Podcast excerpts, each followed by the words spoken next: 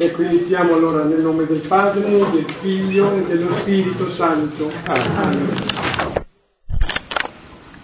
Questo salmo parla di casa, di città, di figli, di lavoro, cioè parla della nostra vita quotidiana e da una parte dice che c'è una vita quotidiana con tutto il suo lavoro che è invano, cioè che serve a niente, dall'altro invece c'è un tipo di vita che arricchisce,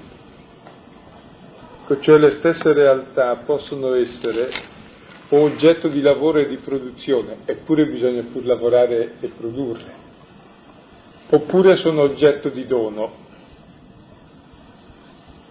Ciò che dà senso alla vita dell'uomo, è vero l'uomo deve anche lavorare, non è tuttavia il suo lavoro, i suoi prodotti nessun nostro prodotto ci salva, tutti i prodotti sono inferiori a noi e hanno valore di strumento. Ciò che dà senso alla nostra vita è qualcosa che non produciamo, è qualcosa che è un dono. Solo il dono struttura la vita in relazione all'altro e questo salmo afferma questo e sarà quanto appunto vedremo attraverso la lettura eh, della lettera ai Galati dove si contrapporrà i due tipi, eh, i due figli. Ecco, il figlio di Agar che è un prodotto di Abramo e della sua serva che volevano avere figli e invece il figlio della promessa che è venuto come dono quando non potevano più fare figli. E allora qui cercheremo di fare una lettura un po' della nostra vita tra ciò che produciamo noi e ciò che Dio ci dona, le due economie diverse. E prima vorrei parlare di una cosa così, di una regola, diciamo pure di discernimento spirituale, eh, che non c'è nei libri classici, ma penso che oggi sia importante. E parlerei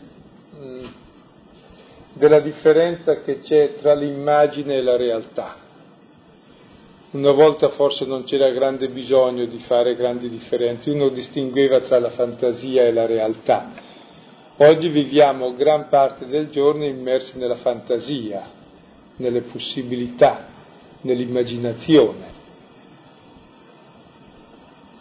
Per cui la realtà è ciò che pensiamo, ciò che vediamo, ciò che leggiamo, non ciò contro cui ci scontriamo e che magari non comprendiamo. E in modo concreto, per esempio, eh, nella, la realtà per noi non è ciò che c'è e magari non capisco, ma è la mia sensazione della realtà, la mia rappresentazione della realtà.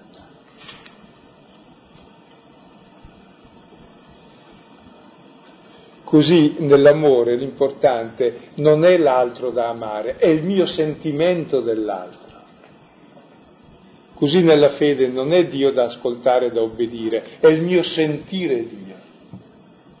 Cioè praticamente noi scambiamo il nostro sentire, il nostro rappresentare con l'altro. Per cui viviamo e a livello di realtà e a livello di rapporto con gli altri, a livello di rapporto con Dio, non viviamo mai l'altro, ma viviamo il rapporto con la nostra rappresentazione dell'altro, con i nostri idoli dell'altro. Col vantaggio enorme che questa rappresentazione è sempre comoda perché non offre nessuna resistenza, me la mangio, me la manipolo, mi dà sensazioni, sensazioni, si cerca sensazioni. Ma non mi interessa a me sentire Dio, Dio c'è anche se non lo sento. C'è la realtà che è sopra il mio sentire. Qualunque cosa penso io, fuori c'è buio.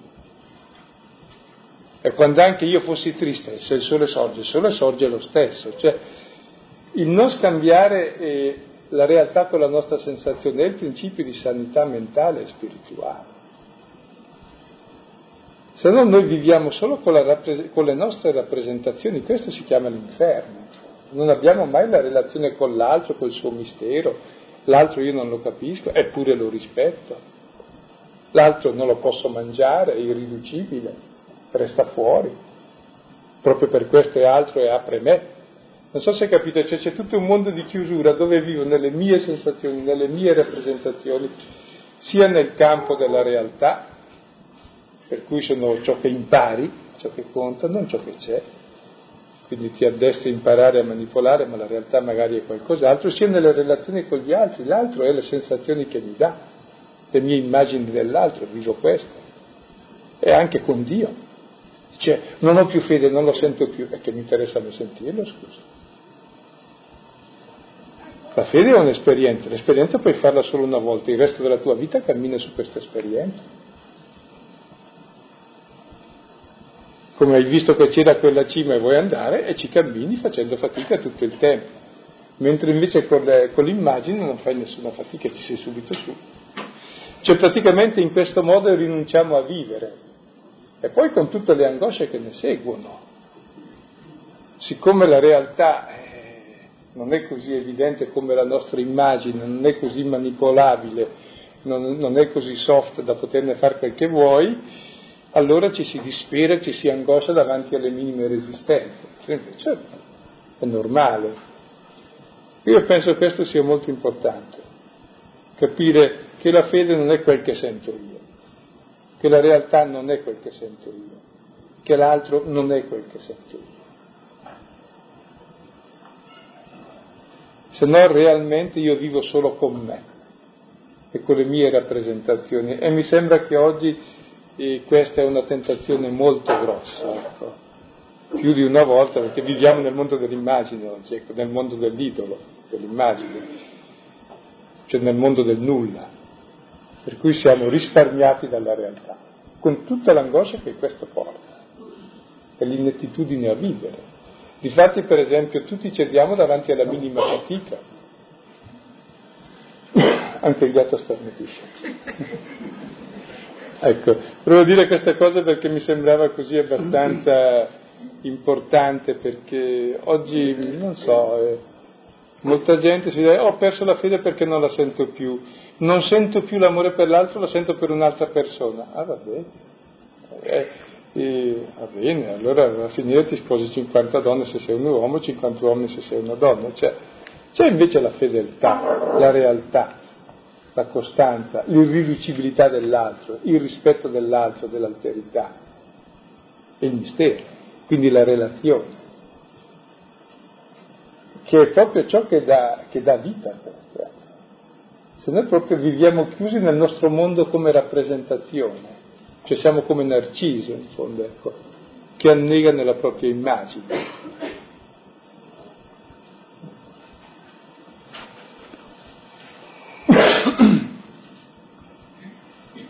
Tra l'altro, appunto, mentre l'immagine la consumo, l'altro, grazie a Dio, non è mai consumabile, se non reagisce se non altro.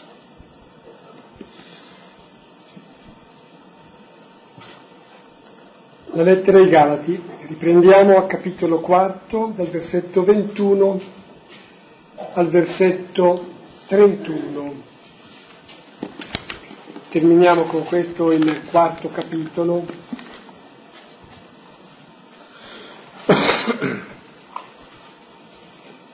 Un brano piuttosto consistente e anche da seguire con attenzione 4:21. Ditemi voi che volete essere sotto la legge, non ascoltate la legge. Sta scritto infatti che Abramo ebbe due figli, uno dalla schiava e uno dalla libera. Ma quello della schiava, secondo la carne, è stato generato quello invece dalla libera, secondo la promessa. Queste cose sono allegorie. Quelle infatti sono le due alleanze. L'una è del monte Sinai, che genera schiavitù, e questa è Agar. Agar è dunque il monte Sinai in Arabia ed è nella linea della Gerusalemme di ora, che è schiava insieme con i suoi figli. Mentre la Gerusalemme di lassù è libera e questa è la nostra madre. Sta scritto infatti, rallegrati, sterile che non partorisci, prorompi e grida, tu che non hai doglie, poiché sono molti i figli della derelitta, più di quelli di chi ha marito. Ma voi, fratelli, a modo di Isacco, siete figli della promessa. Ma come allora colui che fu generato secondo la carne perseguitava quello secondo lo spirito, così anche adesso. Ma che dice la scrittura? Scaccia la schiava e il suo figlio, perché il figlio della schiava non erediterà con il figlio della libera. Per cui, fratelli, non siamo figli di una schiava, ma della libera.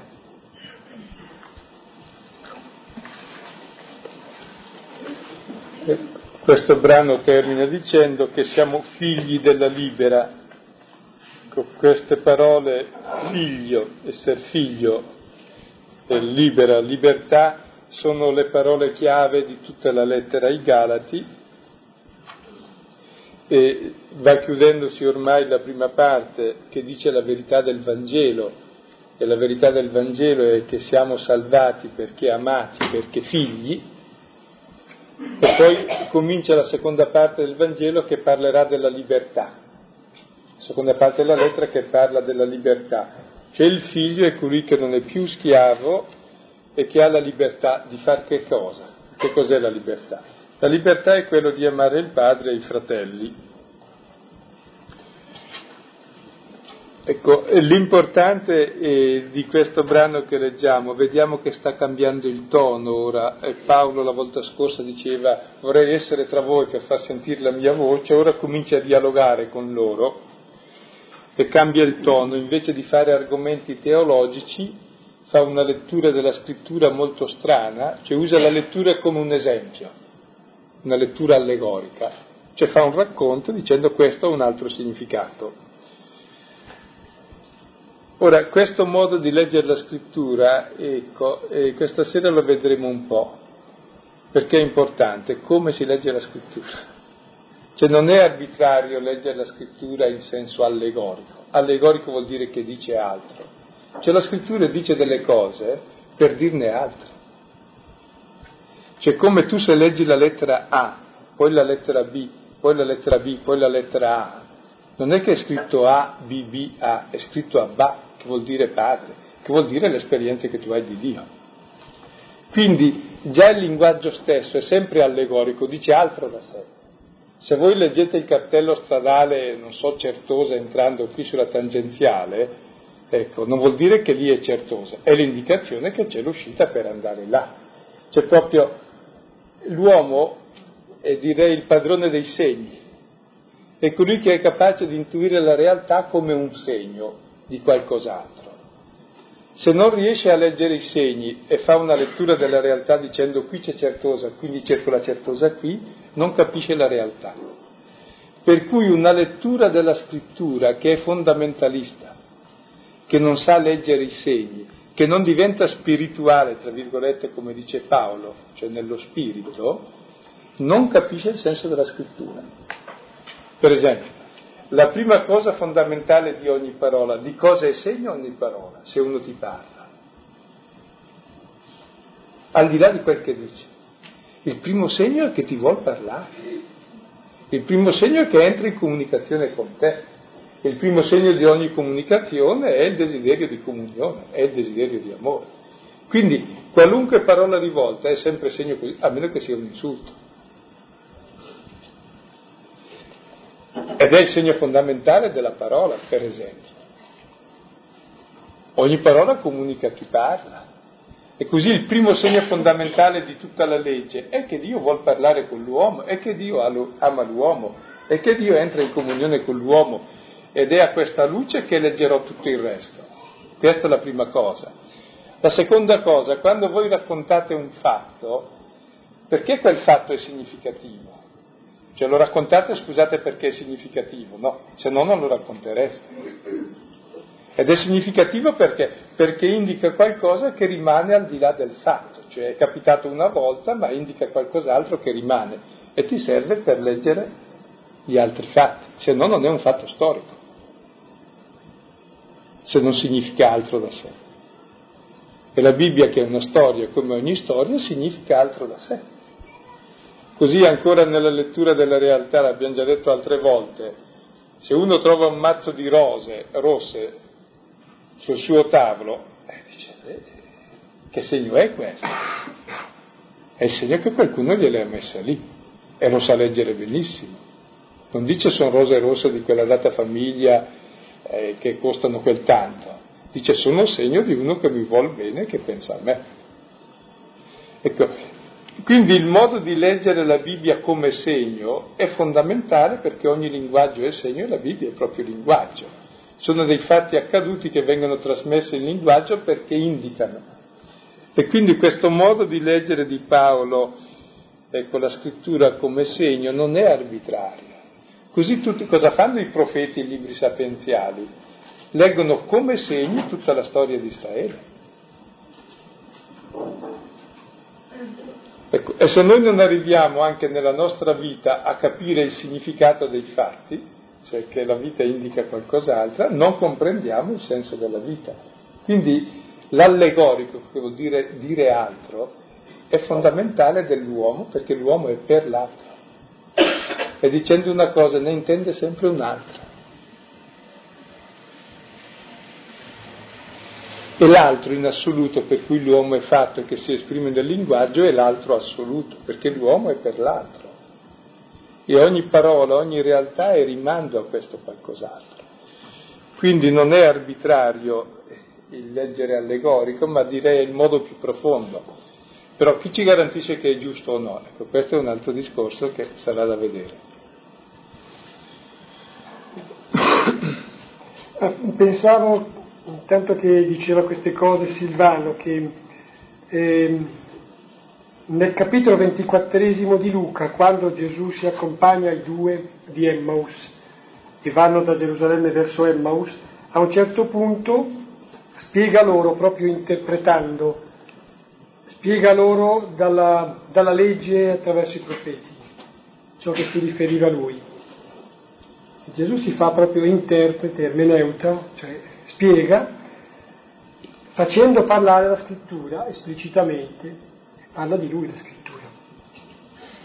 Ecco, e in concreto questo brano eh, della lettera ai Galati prende la storia di Abramo che ha avuto due figli, ne ha avuti anche altri, ma questi due sono i principali, uno attraverso la schiava per accorgimento suo, perché dice Dio mi ha promesso un figlio, siccome mia moglie non riesce a averlo, allora l'avrò dalla schiava.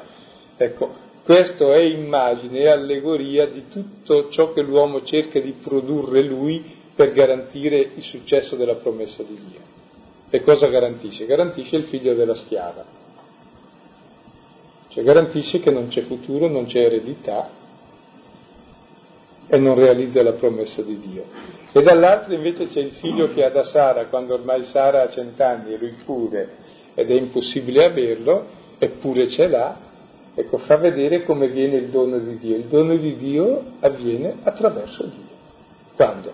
Quando all'uomo è impossibile. Perché Dio realizza lui le sue promesse. E la salvezza è dono di Dio, non opera nostra.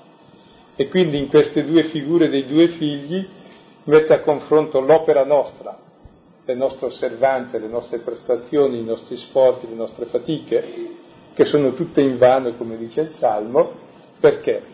perché la salvezza non è ciò che facciamo noi, ma ciò che fa Dio per noi.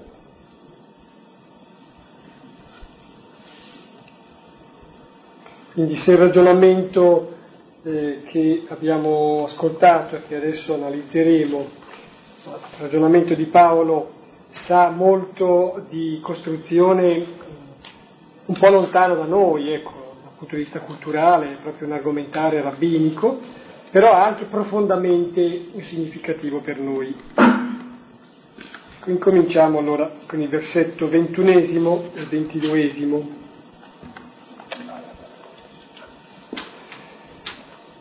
Eh, ditemi voi che volete essere sotto la legge, non ascoltate la legge? Sì. C'è Paolo ora che entra in dialogo con i suoi ascoltatori, ditemi, voi volete essere sotto la legge, i Galati volevano essere osservanti della legge e dice voi che volete essere osservanti della legge non ascoltate la legge. Cioè ci può essere un'osservanza materiale della legge, una lettura materialista della scrittura che non capisce il senso della scrittura. Quella lettura materiale della scrittura perché non dà il senso della scrittura? Voi vedete, conosciamo, non so, i, molte forme di fondamentalismo dei testimoni di Geova, tanti altri, che la scrittura dice così, quindi deve essere vero. E quindi deducono dalla scrittura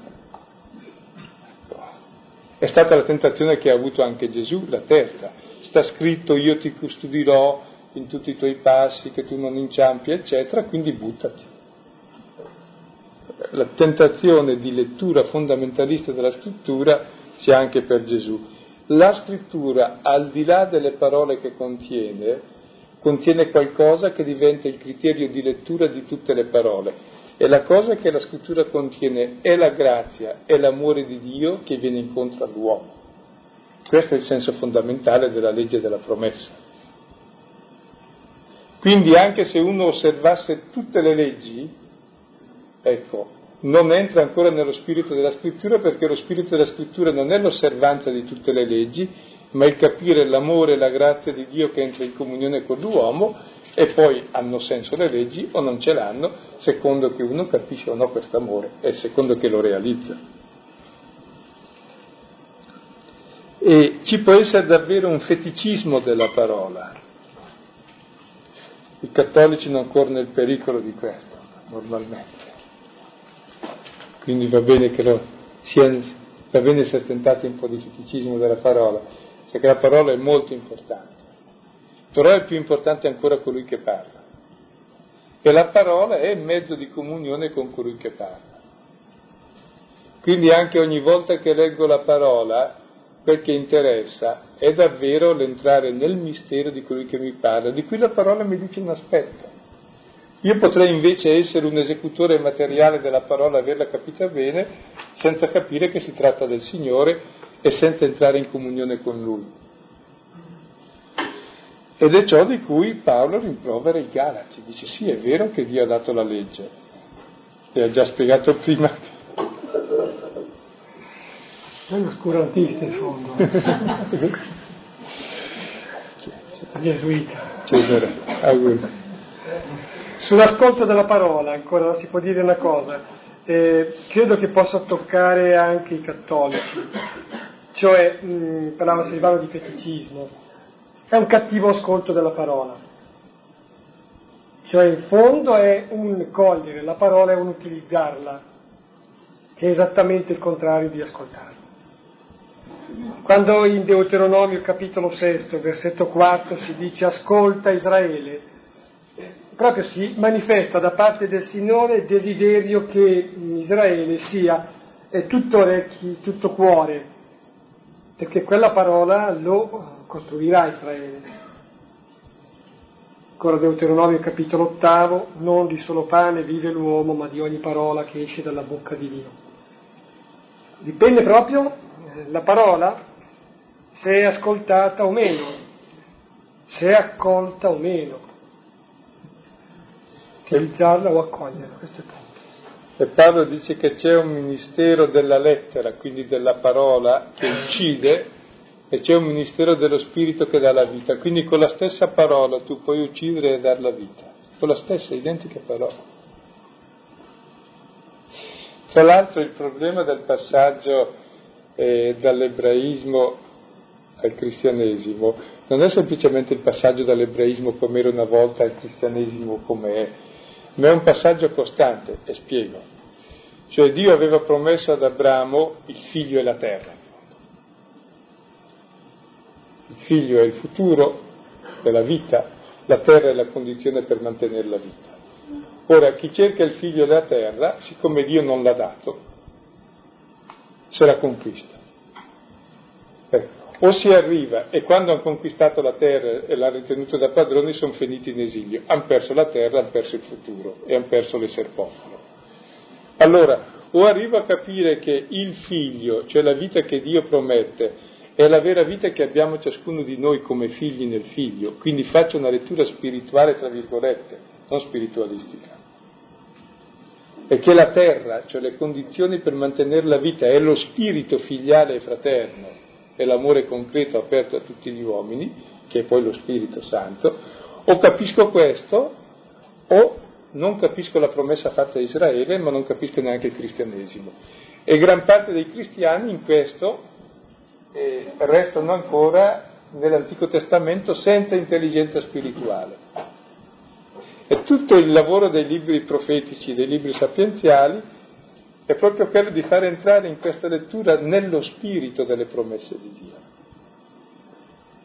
E nella liturgia ambrosiana il brano del Vangelo di oggi è tipico quando Pietro dice a Gesù tu sei il Cristo, quindi colui che adempie tutte le promesse di Dio, ecco, quindi Pietro dice adesso so chi tu sei, poi non accetta invece che questo Cristo sia come lo vuole Dio, cioè esattamente il contrario di come lo pensa lui. Perché Pietro lo pensava in termini materiali, il Cristo è quello che ci dà la terra e ci fa il popolo. E invece il Cristo è un altro, è quello che dà la vita, per cui diventiamo figli e fratelli. Allora tutto il mondo diventa un unico popolo di figli di Dio. E questo passaggio direi è il punto difficile.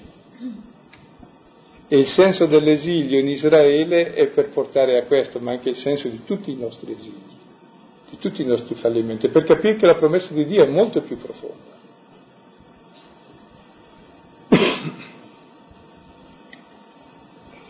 per allegoria, per immagine, si può dire ancora che accogliere la parola, chi è la parola? Gesù Cristo.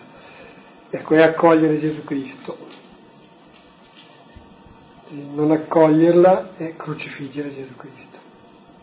Versetto 22. Sta scritto infatti che Abramo ebbe due figli, uno dalla schiava e uno dalla libera. Il seguente 23 ma quello dalla schiava, secondo la carne, è stato generato, quello invece dalla libera, secondo la promessa.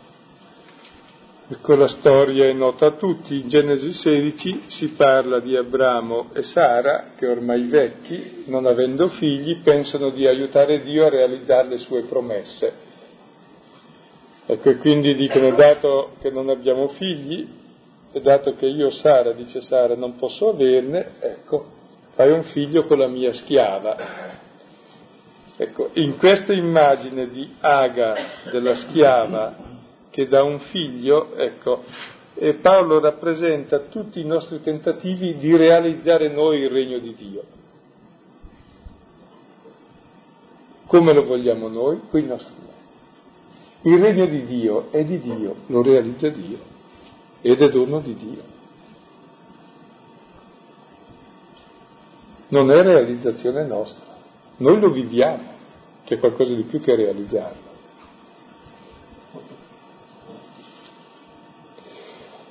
Cioè, cosa c'è sotto questo tentativo che ha fatto Abramo di avere un figlio? Dice, il tentativo è questo, io non mi fido di Dio.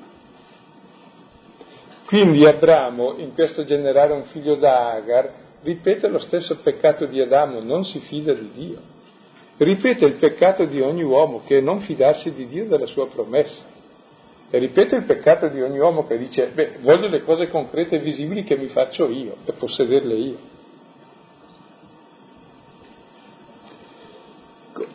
E gran parte della nostra religiosità è questo fare figli di Agar, figli di schiavi. E dall'altra parte invece c'è il figlio della libera, il figlio di Sara, di Sara ormai vecchia, che era verso i cent'anni, che non poteva più avere figli. E proprio a Sara che non poteva avere figli, Dio dona il figlio. Perché il figlio è figura di qualcos'altro, è l'immagine della nostra vera vita, la nostra vera vita è essere figli di Dio, è immagine di Cristo il figlio di Abramo. E quello è dono di Dio. Così come la mia vita di figlio di Dio è dono di Dio, non la produco io con i miei sforzi. Il mio esistere non è frutto di mio lavoro, è dono. Se lo vivo come dono posso donarlo e posso viverlo in pienezza. Se lo vivo come possesso, come conquista, non riesco a viverlo. Lo, faccio, lo pago e lo faccio pagare. Quindi sono due impostazioni diverse di vita, raffigurate nei due figli.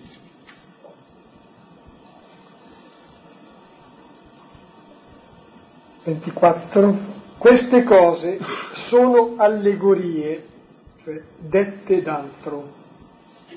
Quelle infatti sono le due alleanze.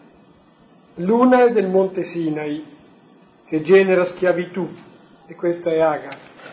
Agar è dunque il monte Sinai in Arabia ed è nella linea della Gerusalemme di ora, che è schiava insieme con i suoi figli.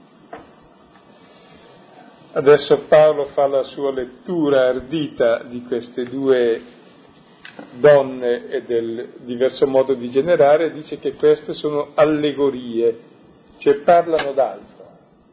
E di fatti è vero, perché l'episodio di, di Abramo e Agar parla d'altro, parla dell'uomo che vuol garantirsi la promessa di Dio.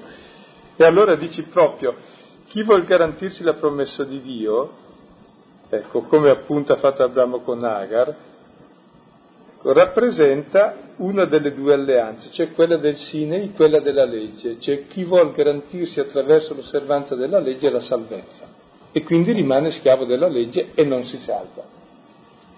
Quindi rappresenta tutta la nostra religiosità servile, ecco, che non ci porterà mai a riconoscerci figli di Dio e che non è erede della promessa. E dice questa religiosità servile alla quale voi vi, volete sottomettere ecco, è contraria alla scrittura, perché la scrittura vuole portarvi alla religiosità dei figli, a liberarvi. E dice che questa appunto eh, generazione secondo, secondo Agar corrisponde alla Gerusalemme di ora. È interessante che da Gerusalemme si ritengono figli di, di Sara, no? E invece dice no, sono figli della schiava, perché? Perché sono figli della legge, sono schiavi della legge. Cioè lui paragona la legge alla schiavitù. Ecco, che vuol dire che tutta una nostra vita impostata sulla legge è una vita nella schiavitù e che ci lascia sempre così. Per immagini ancora, dedotte però dalla scrittura, Ecco, si ha proprio l'impressione che argomenti qui Paolo, avendo sott'occhio, avendo sullo sfondo quella che è stata la vicenda esemplare, peraltro, di Israele, che esce dall'Egitto e va verso la terra promessa, dalla terra di schiavitù alla terra della libertà. Però c'è sempre il tentativo, la tentazione di ritornare in Egitto. Per il popolo almeno Dio evita che sia consumata questa tentazione. Il popolo andrà avanti, arriverà alla terra promessa. Ma per i discendenti di Abramo è sempre possibile tornare, cioè dall'essere figli della libera, Sara, tornare ad essere figli della schiava. Ecco, questo credo che sia come una figura che possa mh, sì, evidenziare un rischio, una tentazione sempre presente, una specie di ritorno, di ritorno sui propri passi, una specie di strano rientro nella terra di schiavitù dell'Egitto, un passare dall'essere figli della libera ad essere figli della schiava. Paolo aveva già rimproverato, tra l'altro, i Galati di compiere questa operazione, di essere tornati indietro, di essere ammaliati eh, di essere sedotti dalla menzogna e ritornare appunto nella schiavitù. Versetto 26-28. Mentre la Gerusalemme di lassù è libera, e questa è la nostra madre, sta scritto infatti rallegrati, sterile che non partorisci, prorompi e grida, tu che non hai doglie, poiché sono molti figli della derelitta, più di quelli di chi ha marito. Ma voi, fratelli, a modo di Isacco, siete figli della promessa.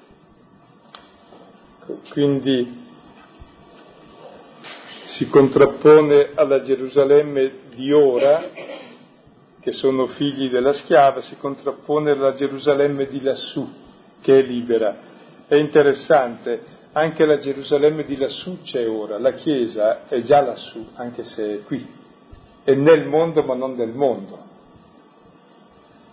Cioè, noi vivendo sulla terra in realtà siamo già concittadini dei santi, siamo già familiari di Dio, come dice la lettera agli Efesini, abbiamo già la nostra patria nei cieli, cioè stiamo lì di casa, però la viviamo qui, cioè la, Geru- la Gerusalemme celeste è su questa terra ed è fatta da coloro che accolgono la promessa di Dio che è Gesù Cristo, cioè da coloro che accettano di essere figli. Ed è, ed è, in questa Gerusalemme celeste che noi troviamo la nostra identità, proprio tutta la scrittura termina con la visione della Gerusalemme celeste, cioè di questa città nuova, di questa umanità nuova che è sposa di Dio, che trova casa con Dio e forma un'unica famiglia con Dio. Ecco, questo noi lo viviamo già qui ora nella fede in Cristo, nella fede in Cristo che è la realizzazione della promessa fatta ad Abramo. E allora la sterile che non parturisce, che era appunto Sara ormai vecchia, si rallegra, perché i suoi figli sono più numerosi, sono infiniti, abbracciano ormai l'universo intero questi figli. E abbraccia anche i Galati, difatti Paolo dice ai Galati, voi, fratelli, siete figli di Isacco, proprio grazie alla fede in Cristo. Quindi la cosa buffa di questo brano, che a prima vista non si percepisce, è che i Galati, che erano pagani, che vorrebbero diventare come i giudei, in realtà diventano non come giudei, perché i giudei veri sono figli di Isacco. Cioè chi vuole osservare la legge non diventa giudeo, chi invece ha la fede in Cristo diventa erede della promessa fatta ai giudei, una promessa fatta a chi l'accoglie con fede, appunto come Isacco. Per cui è proprio la fede che ci rende figli di Israele non l'osservanza della legge. 29. Ma come allora colui che fu generato secondo la carne perseguitava quello secondo lo spirito, così anche adesso. E qui si parla della storia di Isacco ecco, e Ismaele eh, che appunto non andavano d'accordo e il fratello maggiore scherzava e questo scherzare preso in senso pesante, tradotto perseguitare con l'altro, così dice quello che era capitato allora capita anche adesso, cioè questa lotta tra l'Israele secondo la carne e l'Israele secondo lo spirito. Ecco, questa lotta c'è sempre all'interno della Chiesa. Cioè la lotta tra legge e Vangelo c'è sempre all'interno della Chiesa e c'è sempre all'interno del nostro cuore.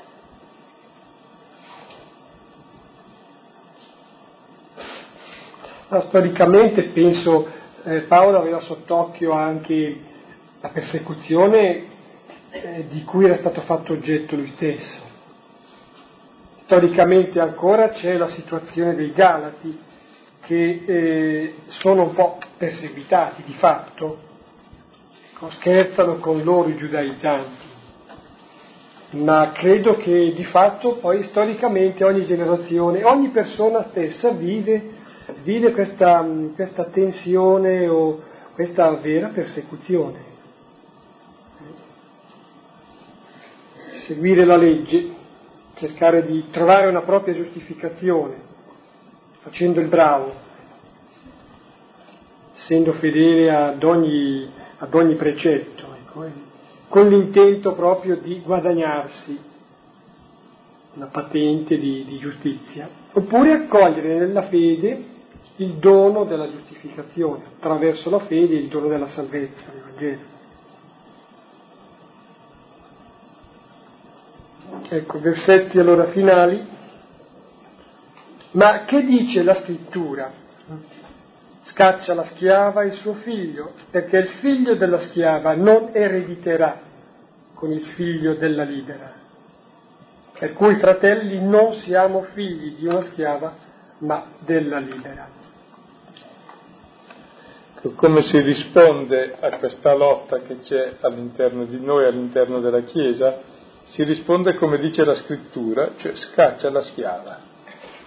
Eh, ascolta, c'è ancora un implicito, anzi esplicito mh, richiamo ad as- ascoltare la scrittura, come aveva un po' esordito al versetto 21. Non ascoltate che cosa dice la legge, ecco, ascoltiamo che cosa dice la legge, il Torah, la scrittura.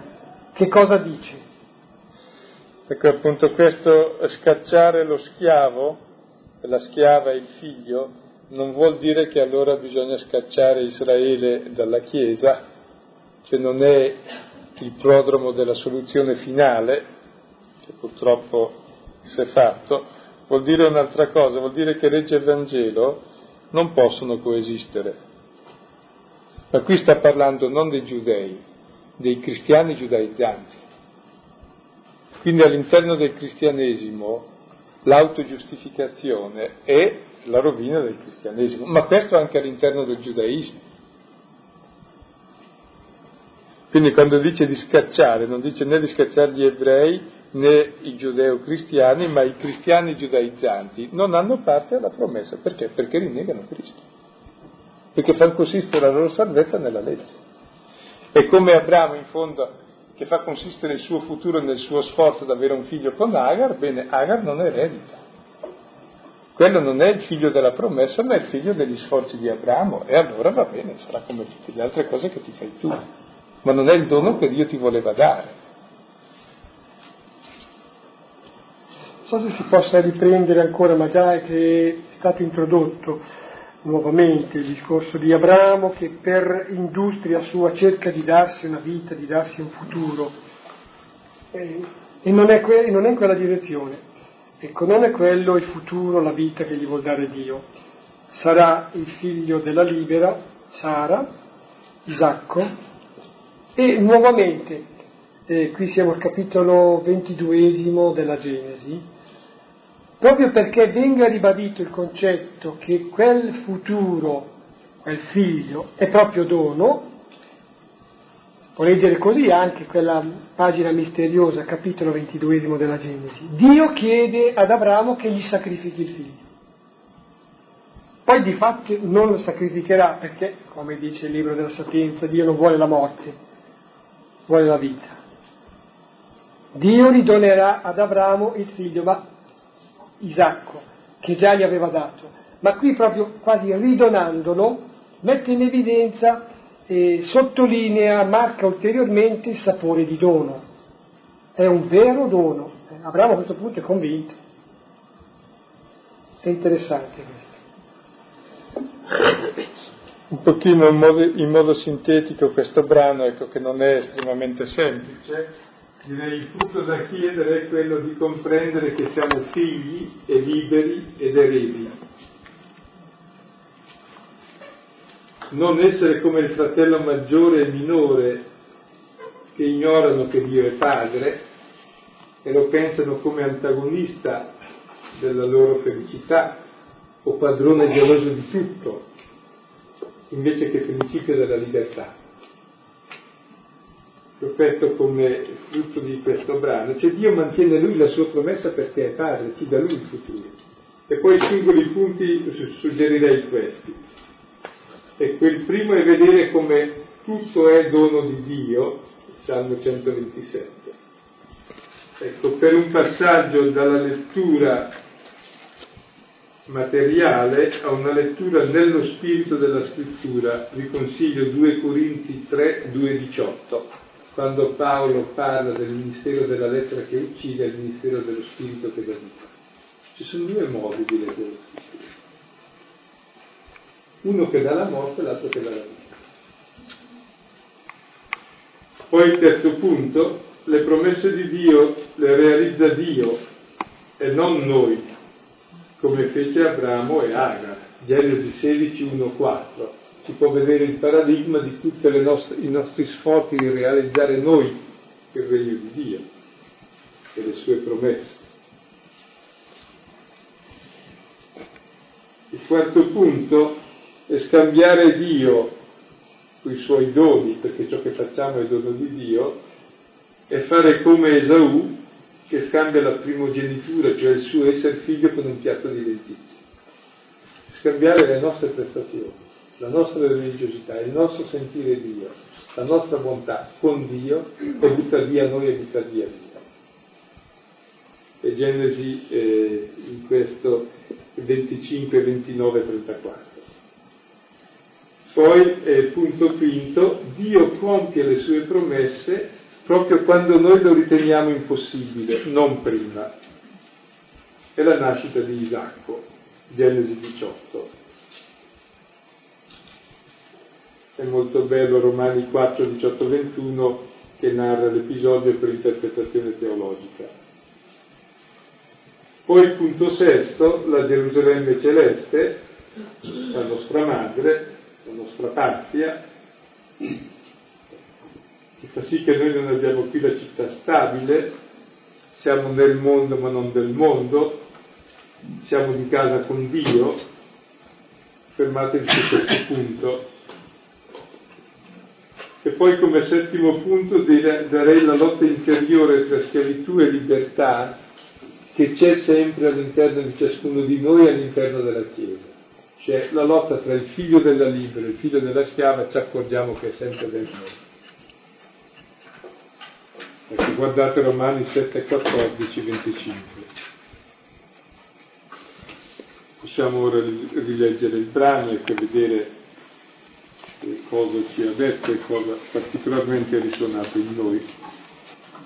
Adesso provo un po' eh, a spiegare questo con un'allegoria, parlando d'altro.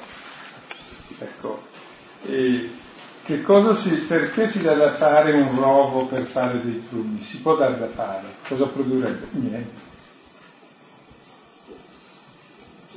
Un albero di pruni senza darsi da fare fa i pruni. Quindi il problema non è il darsi da fare, ma è l'essere. E sei mediante la fede. Poi questo essere ti fa operare di conseguenza secondo ciò che sei. Non so se è chiaro. Quindi non è il nostro darsi da fare, ma il nostro essere figli che ci fa vivere da figli e da fratelli. So se è chiaro. Peraltra allegoria, quando ancora Paolo per dire, eh, sei d'accordo Carla che quando Paolo si chiamava ancora Saulo si dava molto da fare, era molto attivo ed efficace, furente anche con i cristiani. Dopo, quando cambia totalmente, diventa Paolo, viene convertito, forse si è seduto e ha detto, beh, ormai è fatto, tanto è dono. No, proprio consapevole del dono, esperto della forza del dono, entusiasta per il dono, si è dato molto più da fare. Però il prima... stesso che, che eh? eh? denuncia eh, la stortura dell'interpretazione, cioè il verbo stesso che io ho usato denuncia la stortura della mia interpretazione, cioè vivere sotto lo sguardo di Dio. Così. No, si può anche utilizzare il verbo darsi da fare, però mentre prima darsi da fare, perché sennò poi diversamente chi è che ci pensa a me? Dopo sa che Dio ci ha pensato a lui. E allora a quel punto si sente spinto a vivere il dono e a comunicarlo anche, si dà molto più da fare dopo. Cos'è dire? C'era Ignazio che diceva Ignazio intende sempre di Loyola, così familiarmente chiedeva Ignazio. che diceva, e fai come se tutto dipendesse da te, sapendo che tutto dipende da Dio. Cosa vuol dire? Il fatto che tutto dipende da Dio mi dà la fiducia per cui lo faccio e tutto dipende da me, perché se non lo faccio, non lo faccio e non c'è. Però lo posso fare se so che realmente è donato questo se no non posso farlo con tutti i miei suoni. E quindi il fatto che sia dono mi apre e mi permette di poterlo fare con tranquillità, con serenità, con impegno, con responsabilità. O utilizzare ancora un'altra immagine che dice Silvano, se ecco, uno si dà da fare per meritare l'amore di Dio, e se questa è un'azione da prostituzione, no? Meritare l'amore. Ecco, eh, uno è nella prima situazione, che è situazione di, di legge e di dannazione alla fine. Quando invece uno fosse esperto, cioè voglio dire ha fatto esperienza dell'amore del Signore, allora vive, vive questo dono, vive l'amore del Signore e lo vive appunto come dono. L'impegno magari in questa seconda fase è superiore a prima, è motivato diversamente. Ma credo si possano magari portare anche tante altre immagini, paragoni.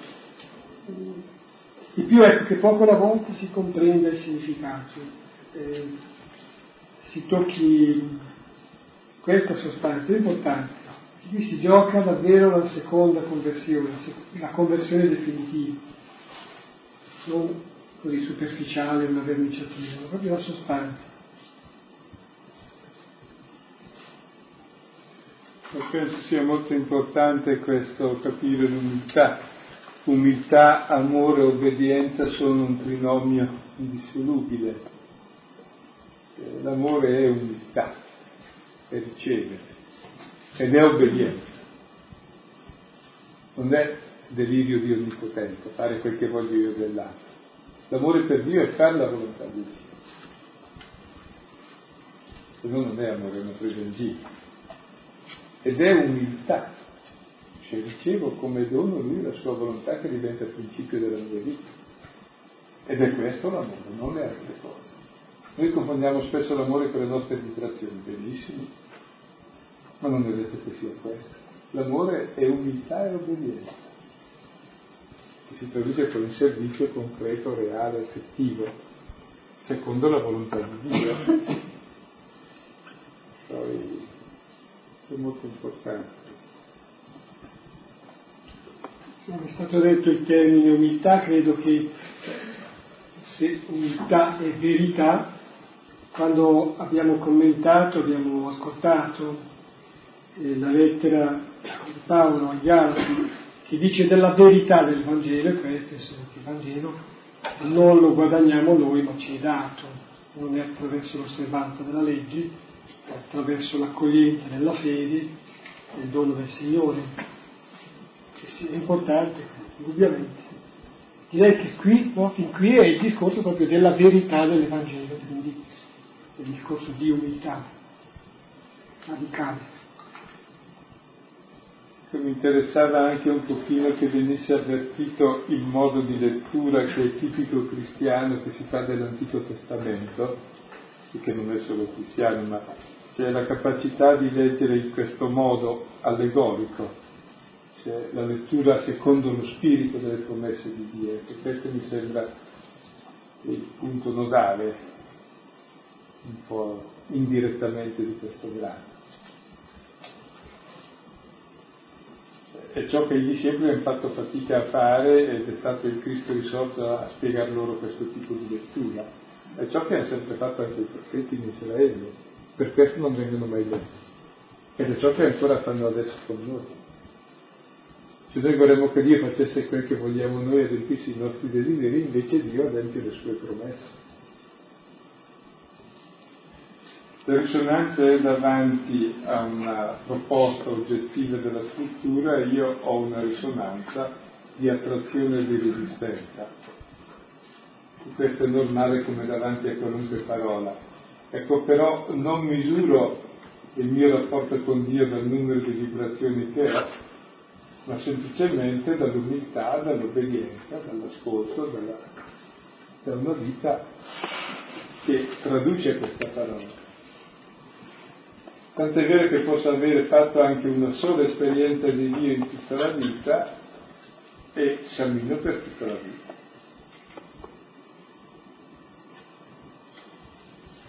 Se invece mi baso sul, per camminare sul fatto se ora sento non mi muovo più. La fede è il ricordo di un'esperienza che ti apre al futuro e cammini secondo la promessa. Se no arriviamo a una volubilità infinita che oggi abbiamo in tutte le relazioni, cioè non è più che contro la realtà che una volta hai capito e che rimane, ma quel che tu senti sulla realtà in quel momento, per questo è la differenza. Per cui ci sono dei santi che possono stare anche degli anni senza sentire nulla di Dio.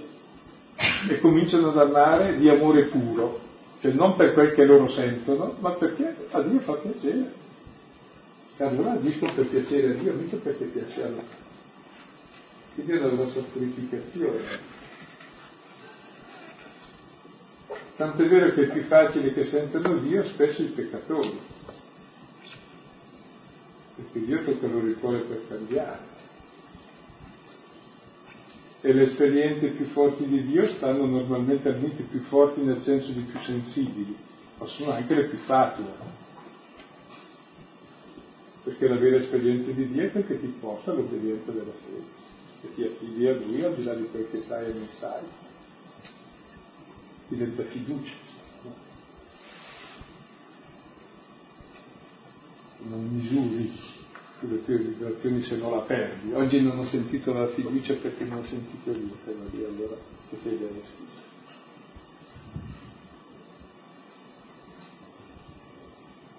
Oggi non ti voglio bene perché non ho digerito bene.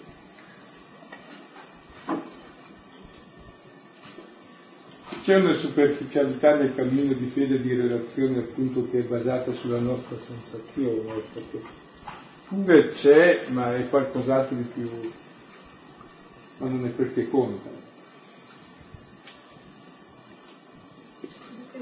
Paolo contrappone eh, Se permetti Lorenzo, magari prima di passare alla domanda, eh, sta quello che ha detto Silvano ed è anche più profondo.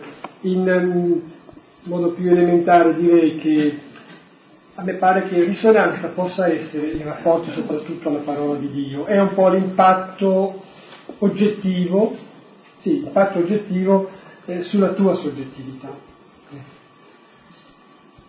E l'altro invece è piuttosto mh, qualcosa che appartiene a una mia reazione soggettiva, eh, molto soggettiva.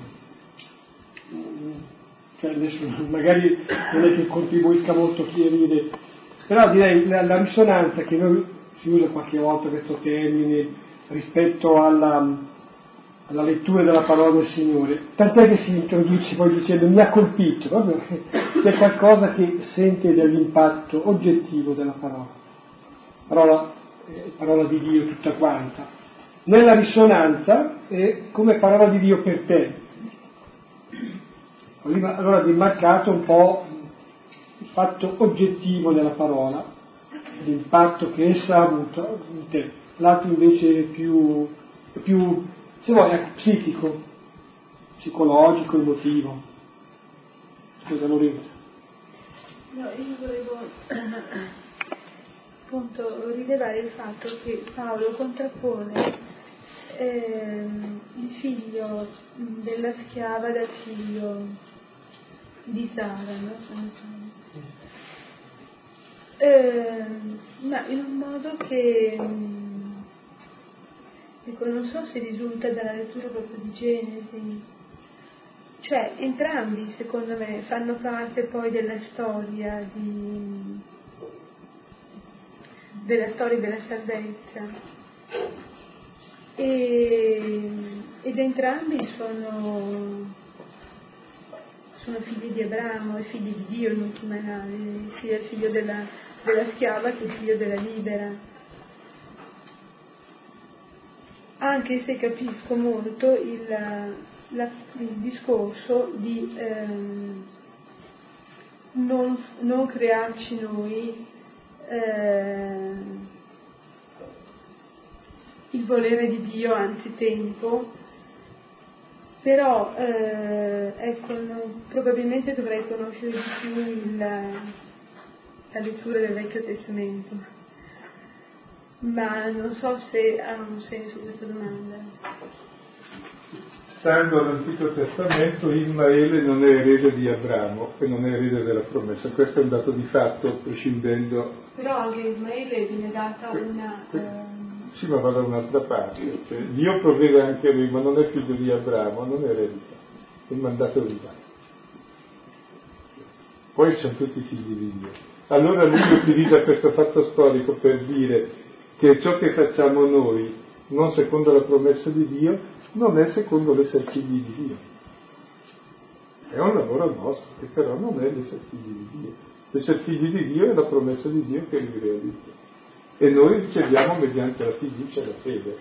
Quindi utilizza queste due persone storiche non per dire che uno è figlio di Dio e l'altro no, perché sono tutti figli di Dio, ma per dire come si vive da figli di Dio, non facendo come Abramo con Agar, realizzando lui, ma facendo come Abramo con Sara che riceve il dono della promessa di Dio.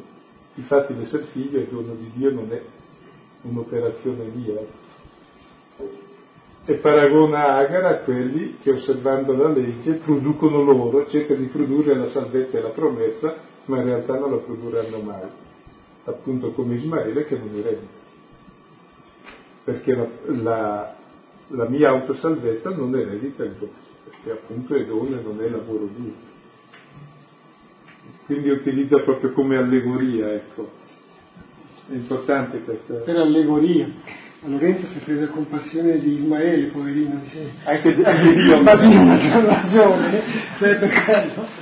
No, è che c'è un utilizzo proprio. No, anche perché quando leggiamo sì, la storia di appunto questo, secondo me, probabilmente rientra in quello che tu chiamavi il nodo dell'argomento di questa sera, che è la, la capacità di lettura del Vecchio Testamento anche, no? Appunto, quando leggiamo eh, la nascita di Ismaele, eccetera, noi appunto diciamo parola di Dio e, eh, e, eh, ecco, quindi mi sembrava, mm, sentivo un po' eccessiva questa, questa contrapposizione eh, proprio in riferimento al fatto storico del Vecchio Testamento. Paolo invece eh, eh, vuole eh, significare altra cosa.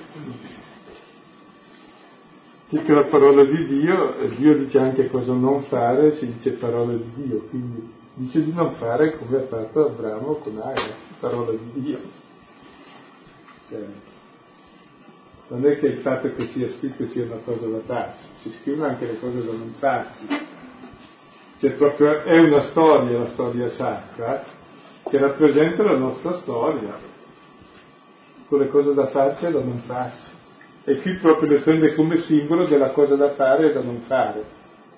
E le paragona proprio all'osservanza della legge, che qui è proprio un contrappunto esatto, perché dice, potrebbe sembrare pensabile.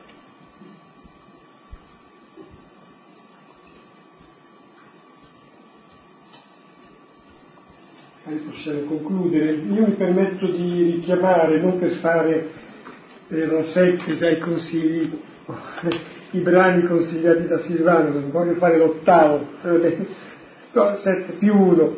No, citavo prima Genesi 22 e viene bene, secondo me, la lettura di Genesi 22, il cosiddetto sacrificio di Isacco da parte di Abramo, la richiesta di Dio di sacrificare il figlio Abramo.